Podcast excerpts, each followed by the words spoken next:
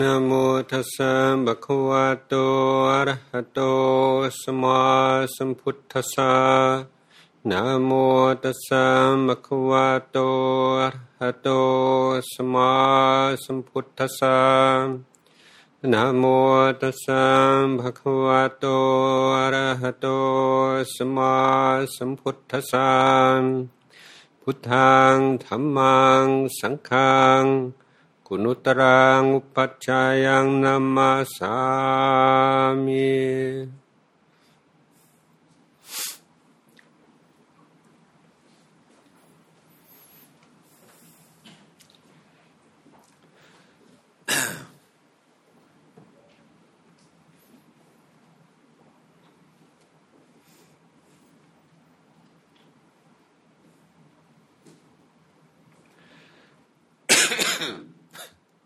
เมื่อเช้านี้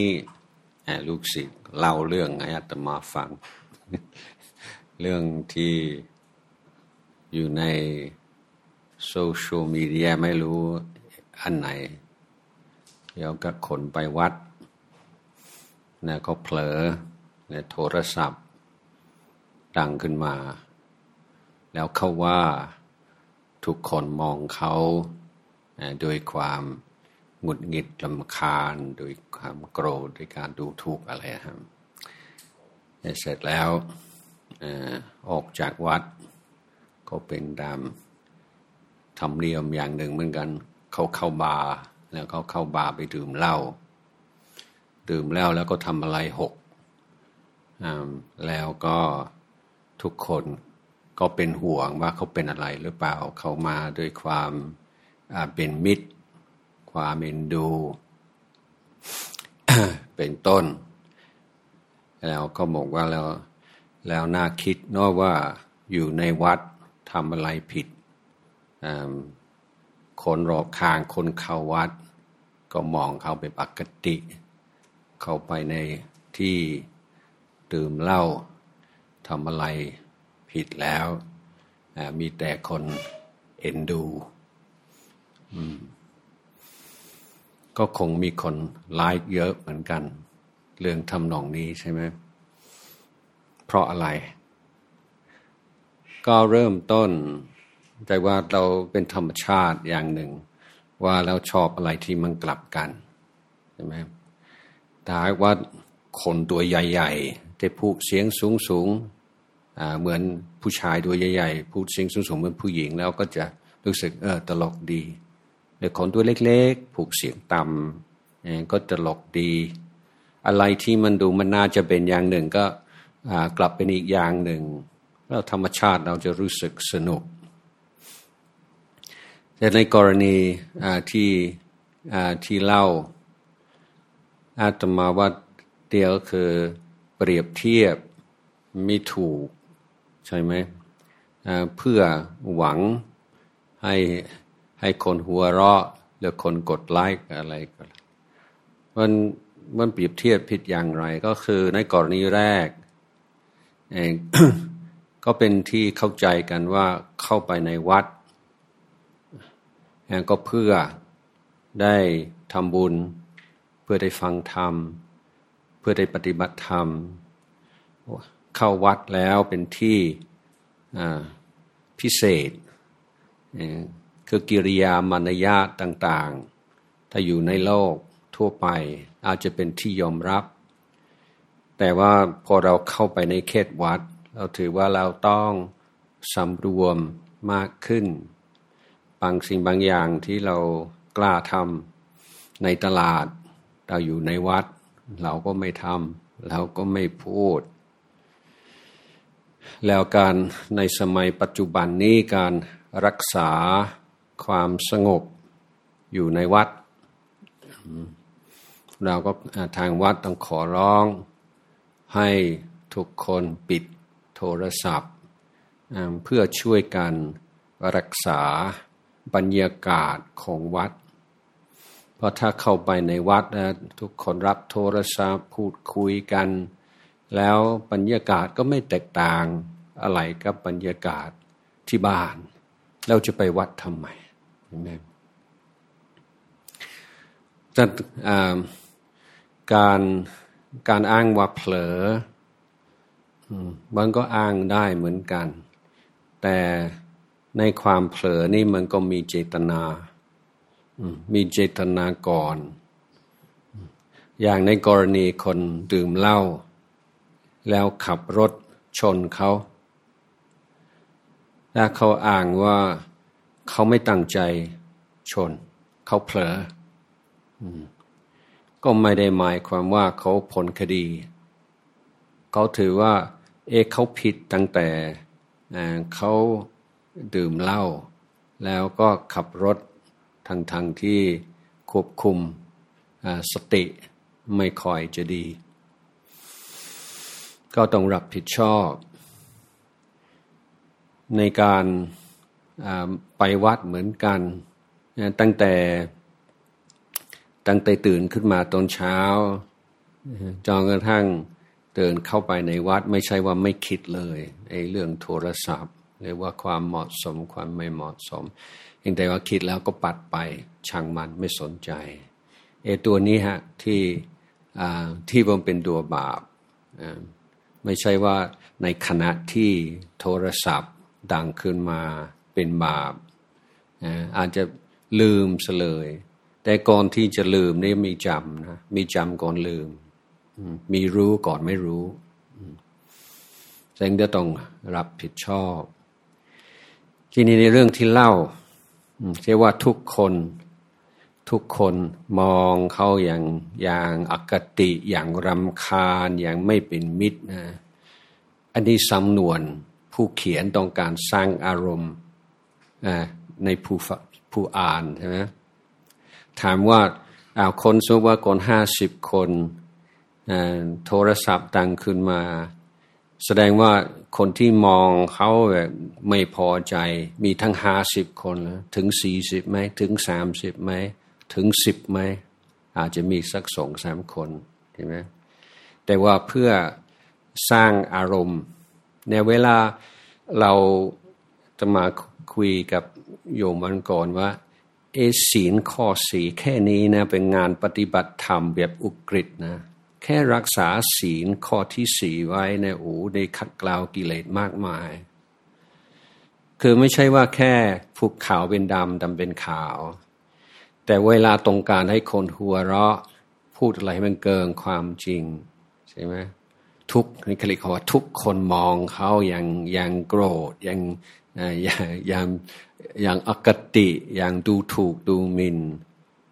จริงเหรอทุกคน หรือว่าสองสามคน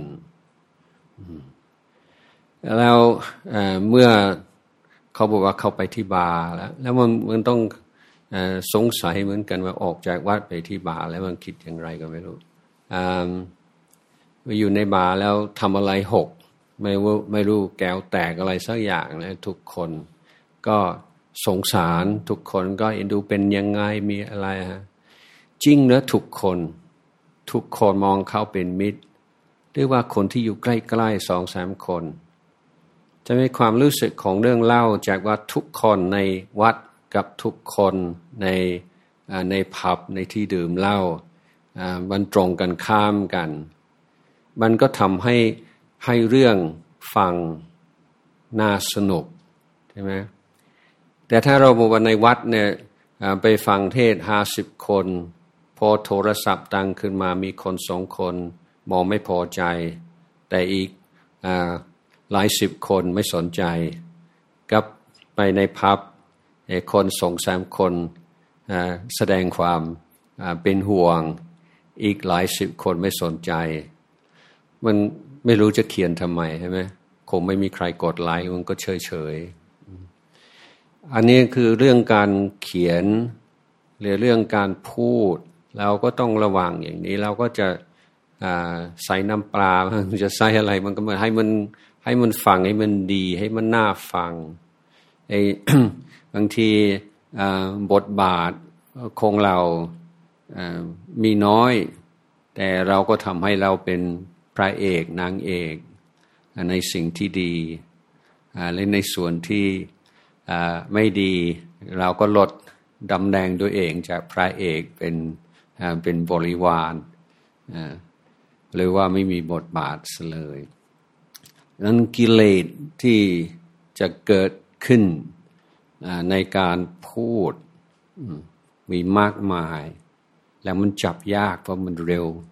นะ ระวางการพูดคุยนะ ถ้าเราอยู่คนเดียวมันมีความคิดที่เป็นอกุศลพุทขึ้นมาบางทีเราก็ยังมีโอกาสที่จะเห็น เออ ตัวนี้ตัวร้ายเนาะแต่ถ้าระวังการพูดคุยการการการสนทนาการต้องการให้เขาชอบเราต้องการให้เขาสนุกต้องการให้เขาหัวเราะ เหมือนก็ติดลม แล้วก็จะพูดอย่างนี้จะพูดเกินความจริงหรือไม่ถึงความจริง อย่างว่าจะจะไม่ถึงกับโกหกเสือทีเดียวแต่มันเป็นการตกแต่งเป็นการตัดต่อให้มันฟังดี ตอนนี้ที่ศีลเขาของเราถึงจะอาจจะบอกว่าไม่ขาดแต่มันต่างพร้อยหรือมันมันมัน หลุงพ่อชาท่านท่านใช้คำว่าเสียศีลแล้วนะถ้าใครปูดอย่างนี้เสียศีลแล้วแต่ถ้าในการในการพูดในเรื่องนี้ที่ไม่สนุก เวลาเราทะเลาะกัน หรือมีเรื่องกัน อย่างว่าเราเราก็จะชอบพูดเกินความจริงที่อาตมาเคยเตือนบ่อยๆ แล้วเวลาเราบอกคุณไม่เคยอย่างนี้ฮะคุณอย่างนี้ทุกครั้งเลย เนี่ยคืออย่าไปพูดคำนี้เลยนะไม่เคยทุกครั้ง ให้มันแบบเด็ดขาดร้อยเปอร์เซ็นต์เลย เพราะว่าแน่นอนนะ ถ้าเราถ้าเรากล่าวหาว่าคนนี่ทำอะไรไม่ดีแล้วทำอะไรทุกครั้ง สมองเขาก็จะทำงานแบบเร็วมาก จนกระทั่งเขาจับได้ขอใดข้อหนึ่ง ครั้งใดครั้งหนึ่งที่ไม่ใช่ เราก็จะยึดอยู่ในนั้น เราก็จะรู้สึกน้อยใจไปว่าเขาในเรื่องที่ไม่จริง ทั้งดังที่อาจจะอาจจะจริงเก้าสิบในร้อยเก้าสิบห้าในร้อยแต่พอเราบอกว่าทุกครั้งเลยบางก็กระตุ้นให้เขาหาโอกาสแม้แต่ครั้งเดียวเพื่อจะยืนยันว่าไม่ยุติธรรมกับเขา ไปว่าเขาในเรื่องที่ไม่จริงเขาจึง รู้สึกมีสิทธิ์ที่จะน้อยใจได้เราพบว่าไม่เคยช่วยสักครั้งเลย ไม่เคยเห็นใจสักครั้งเลยอะไรนะเขาก็สมองเขาเนี่มันรับการกระตุ้นเหมือนกัน ว่าจะต้องอตรวจคำความทรงจำจนกระทั่งได้ครั้งใดครั้งหนึ่ง โอกาสใดโอกาสหนึ่งที่มันไม่ใช่ นั่นนี่เวลาเราเราเรามีอารมณ์ เราอยากจะเด็ดขาดใช่ไหมไอ้ไอ้ความที่เราอยากเด็ดขาดนี่แล้วก็จะทำให้ศีลข้อที่สี่เราไม่เสียไม่ขาดทีเดียว ก็เรียกว่าด่างพร้อยคือว่าไม่ไม่ไม่บริสุทธิ์เท่าที่ควรดังในการเจริญสติ การเจริญสติกับวาจา ก็เป็นเป็นโควัดปฏิบัติที่เรามีโอกาสเสมอกันทุกคนไม่ว่าพระไม่ว่าโยม จะมีเรื่องการนั่งสมาธิเดินจงกรมโยมก็คงเสียเปรียบพระพระก็มีเวลามากกว่าเพราะว่าคือวิถีชีวิตของพระ เลย แต่ว่าอริยมรรคมีองค์แปดไม่ได้จำกัดอยู่แค่การนั่งสมาธิเดินจงกรมแล้วเราก็ในส่วนของศีล แล้วก็มีสัมมาวาจา สัมมากัมมันโต สัมมาอาชีโวนี่ก็เป็นส่วนหนึ่งของมรรคเลย พุทธองค์ก็ให้ความสำคัญมากทีเดียว นั้นการการนี้ระวังวาจาของเราให้แล้วก็การคอยจับประเด็นคำพูดของคนอื่น ยิ่งในปัจจุบันคนจะ manipulate ท่านก็จะแบบใช้ความรู้สึกของเราความความคิดความเห็นความกลัวความอะไรต่างๆ เป็นอาวุธ ของเขาคนที่เก่ง เขารู้จักพูด ให้มึงก็กดปุ่มดังนั้นคนเราที่ไม่เจริญสติ ไม่รู้เท่าทันจิตใจของตัวเองมันจะง่ายมากจะตกเป็นเหยื่อของคนพวกนี้ได้มาก อย่างอย่างเราสมมติว่าคนไม่ดีที่หวังผลประโยชน์ ก็หาอะไรสักอย่างที่เราที่เรารักหรือเราเห็นว่าดี อันนี้ก็จะเป็นจุดอ่อนของเราสมมติสมมติว่าเราเป็นคนรักชาติ อืมโอเค ทุกคนก็รักชาติ ทีนี้ถ้าคนเทคคนที่อยากจะใช้เราอืมก็บอกว่าถ้ารักชาติแล้วจะต้องอย่างนี้หรือถ้าทำอย่างนี้ แสดงว่าไม่รักชาติพวกเราคำว่ารักชาติทันทีแล้วสติเราขาดเลยใช่ไหม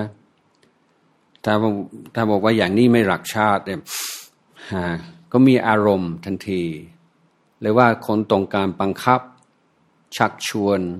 ให้เราทำอะไรสักอย่างที่เราไม่อยากทำแต่ถ้าเขาสามารถให้เราเห็นว่าเป็นคนรักชาติต้องทำ ทั้งทั้งที่ส่วนตัวไม่อยากทำเราก็ยอมเสียสละเพราะเป็นคนรักชาตินี่เรารักรักลูกรักชาติรักรักอะไรก็แล้วแต่ความรักเนี่ยก็เป็นจุดอ่อนที่เราต้องตั้งสติให้ดีความกลัวก็เหมือนกัน อย่างอย่างเราดูเรื่องเรื่องความดีและความไม่ดี และความดีและ สมมติว่าคน อืม คนหนึ่งเนี่ย สมมติว่าคนชั่ว เอาเปรียบอีกคนหนึ่ง แต่ต้องการจะเอาเปรียบในระยะยาว จะต้องทำยังไงดีคือวิธีมันมีหลายอย่างคืออวิธีหนึ่ง คือคนที่ทำความไม่ดี ต้องให้ ทุกคนเข้าใจว่าที่จริงมันดีไอสิ่งที่เขาว่าไม่ดี ที่จริงมันดีต้องเปลี่ยนความคิดใหม่ที่คิดว่าไม่ดีมันคิดผิด หรือว่าอาจจะคิดคิดว่ามันก็มีส่วนที่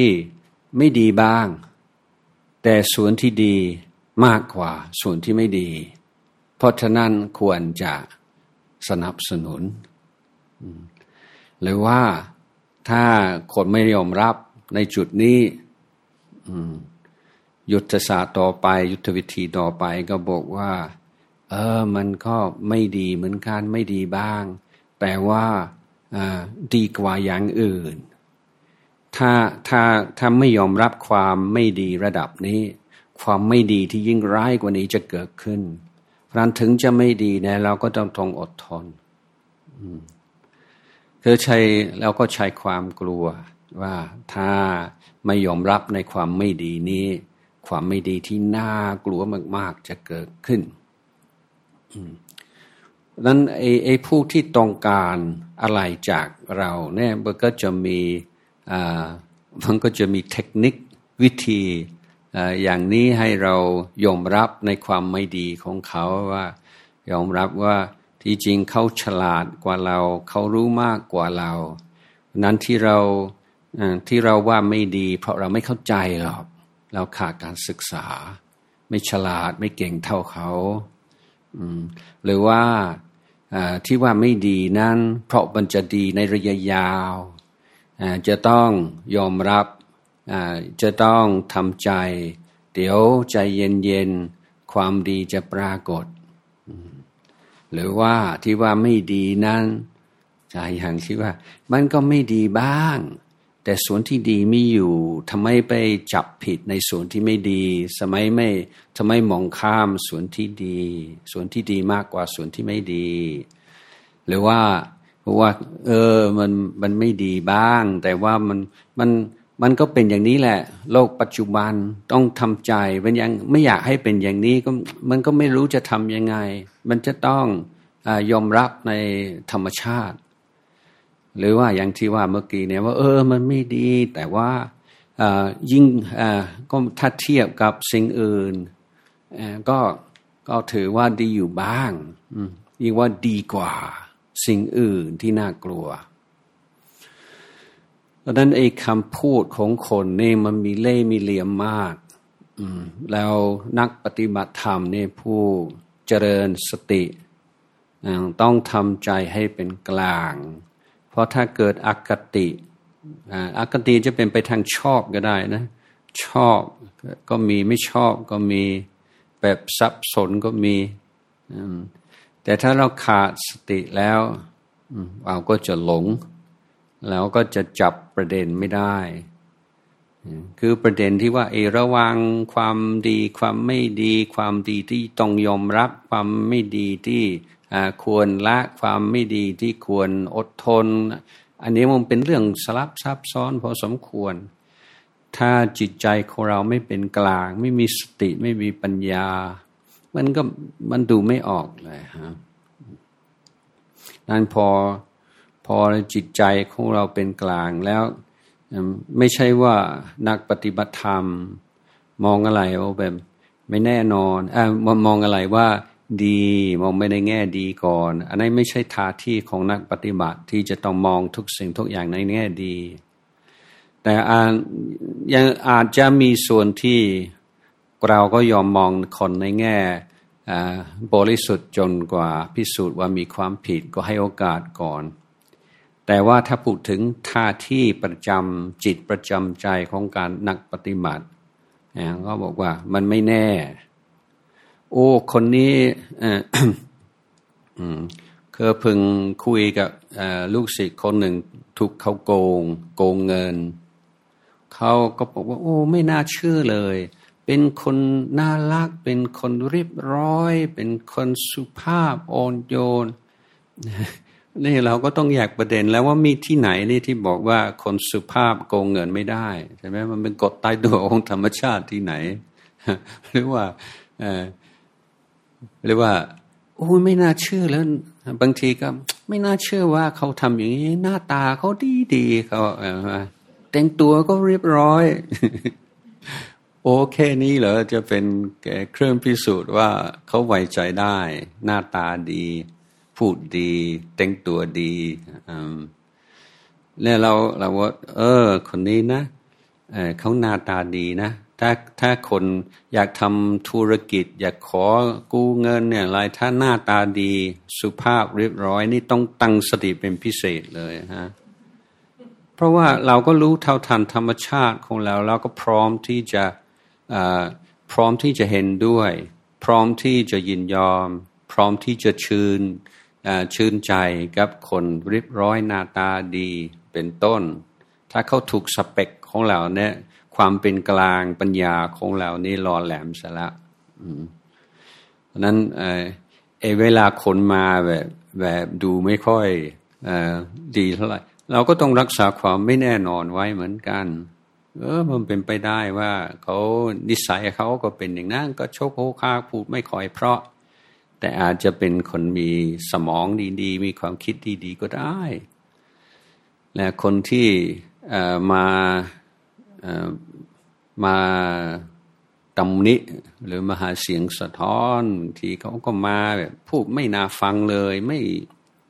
พูดแบบไม่ไม่เคารพเลยแล้วเราก็ต้องตั้งสติคืออย่าให้ความ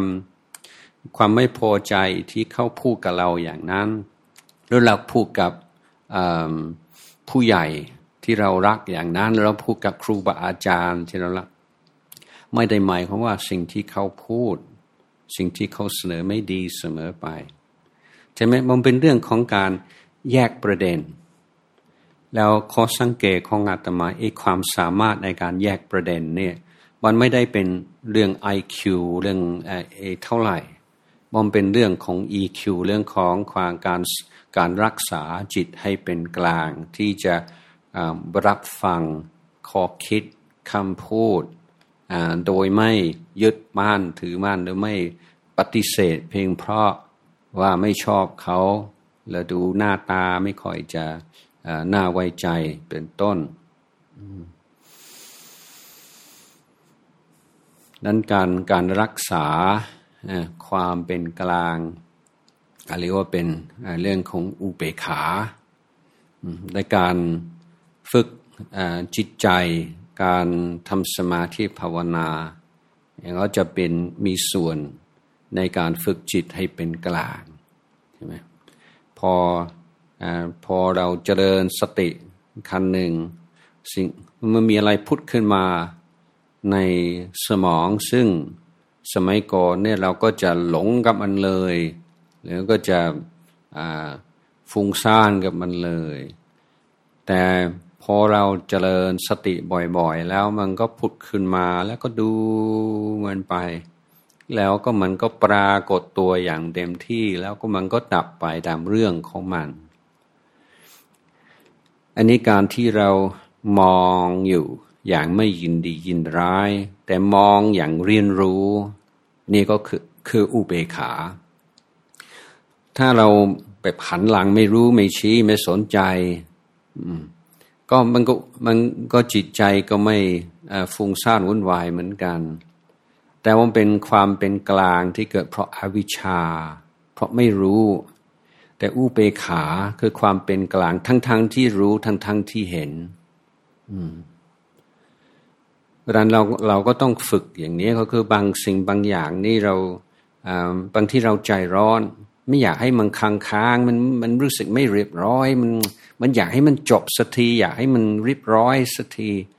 ว่าเราก็เลยพูดหรือตัดสินบางสิ่งบางอย่าง ซึ่งในเวลาที่มันเรื่องมันยังไม่สุกงอมมันยังยังไม่ถึงเวลาที่จะตัดสินข้อมูลแล้วก็ไม่ครบและเรื่องนั้นมันก็ยังไม่ชัดเจนเท่าที่ควร แต่พอเรารำคาญต่อความรู้สึกภายในว่ามันเอ๊มัน ทำไมมันไม่จบสักทีไม่เสร็จสักทีมันใช่หรือไม่ใช่ก็ไม่รู้ อันนี้เพราะเราไม่ชอบความรู้สึกอย่างนี้เราพยายามให้ความรู้สึกนั้นหาย อันนี้ก็เป็นสิ่งที่พระเรียกว่าวิภาวะตัณหา คือไม่อยากมีไม่อยากเป็น ไม่อยากรู้สึกอย่างนี้ดังความรู้สึกต่างๆที่เราไม่ชอบ มันก็จะนำไปสู่การพยายามไล่ออกจากสมองแล้วให้มันหายไปทัน เร็วๆ ซึ่งจะทำให้ผิดพลาดได้ดังนั้นเราก็อดทนแล้วก็ดู เออ ดูมันไปดูมันรู้มันไปวางใจให้ให้เป็นกลางนี่ลังการการเลี้ยงลูกก็เช่นเดียวกัน และการทำหน้าที่ฝึกลูกศิษย์นั้นท่านก็ผู้รู้ท่านท่านก็เปรียบเทียบเหมือนกับเด็กเริ่ม หัดเดิน เดินต่อแตะต่อแตะเนี่ยถ้าผู้ปกครอง เห็นลูกเดินไม่กี่ก้าว หกล้มร้องไห้ แล้วก็วิ่งเข้าไปกอดวิ่งเข้าไปอุ้มไว้ ไม่ต้องไม่ต้องไม่ต้องเนี่ยก็ลูกก็ไม่มีวันที่จะที่จะเดินได้ใช่ไหมในระหว่างการเรียนรู้ในเรื่องสำคัญสำคัญถ้า พ่อแม่หรือผู้ปกครองควรทำยังไง เราก็อยู่ใกล้ๆให้ให้เขารู้สึกว่าถ้าแบบวิกฤตจริง ๆ มีอะไรจริง ๆ เนี่ยผู้ปกครองก็เป็นที่พึ่งได้ แต่ผู้ปกครองก็มอง มองจับตามองแต่ไม่เข้าไปก้าวกาย ไม่เข้าไปแทรกแซงเขาไม่เข้าไปยุ่ง ในระหว่างที่กำลังเรียนรู้สิ่งที่ เป็นปัจจตังในคนอื่น เขารู้ให้เขาไม่ได้ ที่เขาต้องทำเองทั้งทั้งที่ในกระบวนการเรียนรู้จะต้องมีบางช่วงที่เขาทุกข์ที่เขายากที่เขาลำบาก แต่เพราะเข้าใจในกระบวนการทั้งหมด เข้าใจในเหตุผล เข้าใจว่ากำลังทำอะไรอยู่เพื่ออะไรอยู่ ผู้ปกครองมีปัญญาก็สามารถนั่งได้ลูกล้มหัวเราะเอ ร้องไห้ มันก็รู้สึกอยู่เหมือนกัน แต่ความรู้สึกนั้นมันก็อยู่ในบริบทของปัญญาที่รู้ว่านี่คืออะไรเพื่ออะไรใช่ไหมนั้นผู้มีผู้ขาดสติวันก็จะเห็นเฉพาะเรื่องที่เกิดขึ้น แล้วอารมณ์ก็จะเกิดเป็นปฏิกิริยาต่อสิ่งนั้น แต่ผู้มีอูเบขาคือเหมือนกับถอยออกมาสักระยะหนึ่ง แล้วก็สามารถเห็นสิ่งแวดล้อมเห็นบริบท เห็นว่าเรื่องนี้มันมันมีความหมายอย่างไร เพื่ออะไรอย่างไร จิตใจของจะรักษาความเป็นกลางเอาไว้ ในทุกในทุกเรื่องที่เกิดขึ้น ก็เหมือนกัน ค่อยๆดูว่ามันมันมันคืออย่างไร ยังมีใครทำอะไรที่มันมันผิดมันผิดสัญญาหรือมันผิดพลาด หรือมันมันไม่ไม่ใช่เราเราไม่ควรดวนสรุปใช่ไหมว่าเขาทำด้วยความตั้งใจแล้วเขาแกล้งแล้วเขาขาดความเคารพ เราก็ต้องคอยดูไปรู้ไปว่ามันเป็นอย่างไร บางที่ปล่อยไปเลยก็ไม่เป็นไรแล้วถ้าเป็นพฤติกรรมต่อเนื่องกลายเป็นความเคยชินหรือเป็นความประมาทที่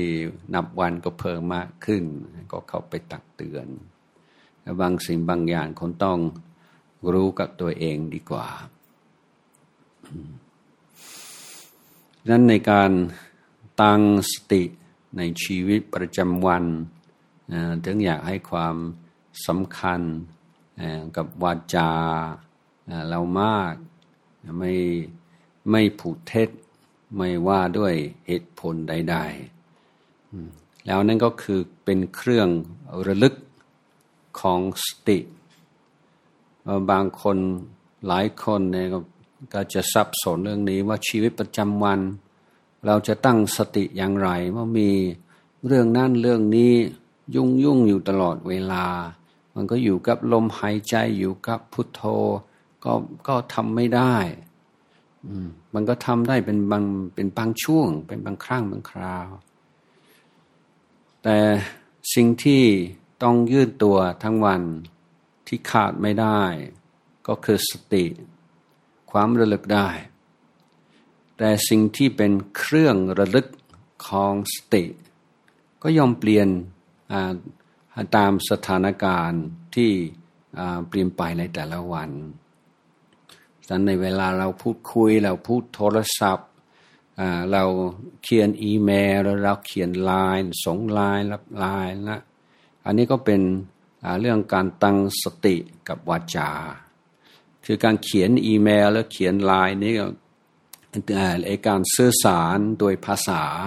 ไม่ว่าจะออกจากปากแล้วหรือจะคีย์ลงไปในเครื่องก็เป็นเรื่องของวาจาอยู่ดี นั้นในแล้วก็เราก็จะได้เรียนรู้หลายอย่างว่าในกรณีที่เราเผลอไป แล้วก็ยอมพูดเรื่องที่ไม่จริง ก็ลองทบทวนไม่ต้องไปว่าตัวเองว่าไม่ดีอย่างนั้นแต่ทบทวนว่า เอกิเลสตัวไหน ที่กระตุ้นให้ผิดอยู่ตรงนั้น ให้ยอมอเสียเสียศีลอยู่ตรงนั้น เพราะอะไรเพราะเป็นห่วงว่าเขาจะไม่รัก เขาจะไม่เคารพ เขาจะเสียความรู้สึก หรือว่าเพราะมันเป็นเรื่องยาวแล้วเราก็ขี้เกียจพูดทั้งหมด หรือว่าเราต้องการสร้างภาพลักษณ์เอาไว้เราต้องการจะปกป้องภาพลักษณ์เอาไว้แล้วเราอยากได้อะไรสักอย่างกลัวจะไม่ได้ อันนี้แค่วิเคราะห์ พิจารณาทบทวนวาจาหรือการพูดเท็จของเราหรือการพูดของคนอื่น เราก็จะเห็นอะไรไหมเราก็จะเห็นตัณหากามตัณหา ภาวะตัณหา วิภาวะตัณหา เพราะเหตุที่เราผิดศีล เพราะเหตุที่พูดไม่จริง ก็ไม่ไม่ไม่ไม่ใช่เรื่องอื่นหรอกเป็นเรื่องตัณหาสามข้อนี่แหละดังนั้นในการพิจารณาเรื่องอริยสัจสี่การเห็นทุกข์เกิดจากสมุทัยดับเพราะดับสมุทัย เราก็มีโอกาสที่จะเกิดปัญญาจากการคอยสังเกตนิสัยการพูดของเราคนรอบข้าง แล้วความความรู้สึกอึดอัดใจหรือความรู้สึกที่เกิดขึ้น เวลามันอยากอยากจะพูดเท็จหรือไม่อยากจะพูดความจริงเอตรงนี้แหละทำไมมันจึงไม่อยากพูดความจริงเป็นเพราะอะไร และจำเป็นไหมแล้วถ้าชนะจิตใจและพูดความจริง มันจะเสียเสียหายจริงเออมันเป็นยังไงไหมนี่การเรื่องของศีลถ้าเรารักษาไว้ให้ดีทั้งๆทที่มีโอกาสแล้วมีการยุยวนหรือมีการกดดันให้ผิด แต่สามารถรักษาได้ก็จะเกิดความ ภาคภูมิใจมาก เกิดความปลื้มปลื้มปิติในศีล เพราะศีลนี่นอกจากว่าผู้รักษาศีลศีลห้าข้อเป็นต้นนั้นจะเป็นผู้ที่ปลอดภัย คือไม่สร้างบาปทั้งกายทั้งวาจา ที่จะนำไปสู่ทุกข์ในภายหลังไม่ว่าชาตินี้ชาติหน้า นอกจากนั้นแล้ว เอเมื่อทบทวนศีลดีละข้อที่เรารักษาไว้ให้ดีและมั่นใจว่าไม่มีผิดแม้แต่นิดเดียว ไม่มีแม้แต่ข้อเดียวอุมันจะเกิดความปราบเริ่มเกิดความสุข และความสุขนั้นเป็นฐานของสมาธิได้ การทบทวนศีลอย่างข้อที่หนึ่งข้อที่สองข้อที่สาม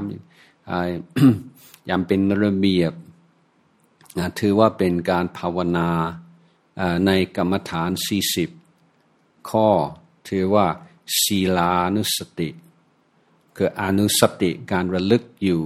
ในศีลของตนท่านผู้ทรงศีลได้ได้เรียกว่าได้อริยทรัพย์เลย แล้วก็ได้แรงความสุข ที่อยู่กับเราตลอดเวลา ไม่ว่าอยู่ที่ไหน เราอยู่กับใคร แค่ระลึกถึงการรักษาศีลของเราเนี่ยพร้อมที่จะมีความสุขได้ทันทีเนี่ยก็ไม่ไม่ต้องจ่ายเงินไม่ต้องไปไปที่ไหน แค่ระลึกอยู่ในของดีของเราสิ่งที่เราได้ทำมาอย่างสม่ำเสมอต่อเนื่องด้วยศรัทธาด้วยความเพียรจิตใจก็เบิกบานได้เลย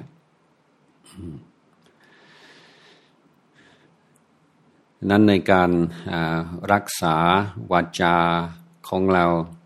ก็ต้องคอยสังเกตความสัมพันธ์กับส่วนอื่นในด้านอื่นของชีวิต อย่างเช่นเวลาเราเหน็ดเหนื่อยขาดการพักผ่อนหรือมีเรื่องยุ่งยุ่งหลายเรื่องเราก็ต้องตั้งใจเป็นพิเศษ เพราะว่า เองสติของเรามักจะอ่อนอ่อนลง ก็ดูว่าโอกาสไหนที่เรารักษาศีลได้ยากขึ้น แล้วก็เป็นสิ่งที่เราต้องมาพิจารณาว่าจะปกป้องยังไง จะรังระวังรักษาอย่างไร เมืองจึงจะไม่จะไม่หลงหลุมพรางของของกิเลส มีสิ่งท้าทายตลอดเวลา แต่ผู้ที่เจริญโดยสัจจะปารมีเป็นผู้ที่มั่นคงเข้มแข็ง แล้วก็กลายเป็นที่เคารพนับถือของคนทั่วไป ถึงแม้ว่าบางคนอาจจะไม่ชอบก็ได้ แต่ก็จะเป็นที่ยอมรับ ว่าคนนี้ไม่โกหก เป็นคนคนไม่โกหกไว้ใจได้ ในการมุกไม่โกหกไม่ต้องไม่ใช่ว่าเปิดเผยทุกสิ่งทุกอย่างถ้าเราแบ่งสิ่งที่อยู่ในใจเราเป็นสามอย่าง คือสิ่งที่เป็นสถารณะสิ่งที่เป็นเรื่องส่วนตัวกับเรื่องความลับไอ้เรื่องส่วนตัวนี่ทุกคนมีสิทธิที่จะมีก็ไม่เป็นไร ไม่ต้องบอกใครก็ได้มันเป็นเรื่องส่วนตัว แต่สิ่งที่เราต้องระวังอย่าให้มีคือความลับเนี่ยถ้ามีความลับแล้วก็จะเครียด และจิตใจจะไม่ปลอดโปร่งนะบางคนมีความลับเนี่ยเดินเข้าไปในห้องและเห็นคนหัวเราะเห็นเราตื่นมาโอ้เนี่ยก็จะนึกถึงทันทีเขาว่าเราหรือเปล่า เขารู้เรื่องของเราหรือเปล่า จิตจะเดือดร้อน แต่ผู้ที่ไม่มีความลับไปที่ไหนก็ไม่ต้องกลัว ไม่ปาพารานอยไม่ไม่ไม่มีกิจปรุงแต่งว่าคนคอยนินทาหลับหลังอยู่เรื่อยคนไปไปรู้ความลับของเราได้ยังไงนั้นความลับไม่ต้องมีดีกว่า แต่เรื่องส่วนตัวไม่เป็นไรนั้นในในชีวิตของเรามีเรื่องจะขัดกล่าวได้เยอะ แล้วเราก็มีความไม่ใช่ว่าจะต้องบริสุทธิ์ผุดพองถึงจะมีความสุข แต่ให้มีความสุขในความเพียรพยายาม ความจริงใจต่อหลักคำสั่งสอนของพระพุทธเจ้าก็ทำไปเรื่อยๆ เอาแล้ววันนี้ก็คงพอสมควรเก็บเวลาหันธรรมยังธรรมกาทาสาธุการังทาทามาเสสาธุสาธุสาธุอนุโมทามิ